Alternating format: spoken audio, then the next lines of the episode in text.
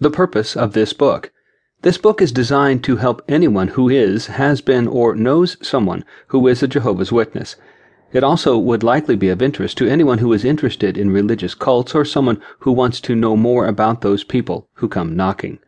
It is my hope that the information within this book will help those who are struggling to break free from the grip of this religion.